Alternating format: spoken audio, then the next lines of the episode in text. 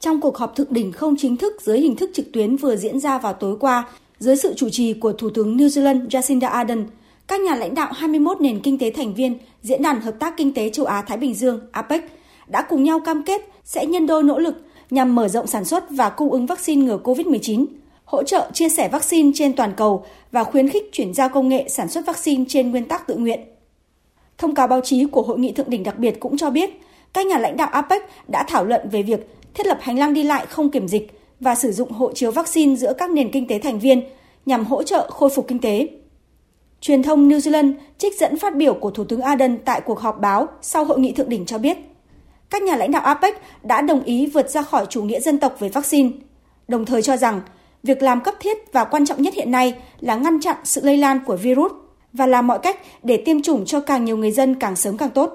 Trả lời báo chí vào đầu giờ sáng nay, Thủ tướng New Zealand cho biết các nền kinh tế thành viên APEC đều có chung nhu cầu cần xem xét việc miễn giảm thuế đối với vaccine trước khi diễn ra hội nghị thượng đỉnh chính thức của nhóm,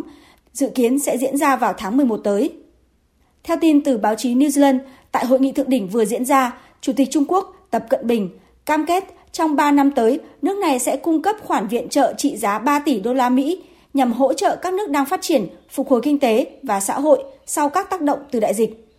Đồng thời, ủng hộ việc từ bỏ quyền sở hữu trí tuệ đối với vaccine ngừa COVID-19.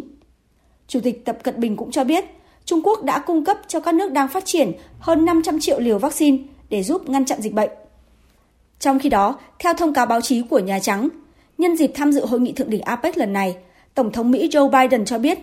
Mỹ đang cam kết cung cấp 500 triệu liều vaccine ngừa COVID-19 an toàn và hiệu quả trên khắp thế giới. Tổng thống Biden nhấn mạnh, Mỹ đang viện trợ chứ không bán vaccine cho các nước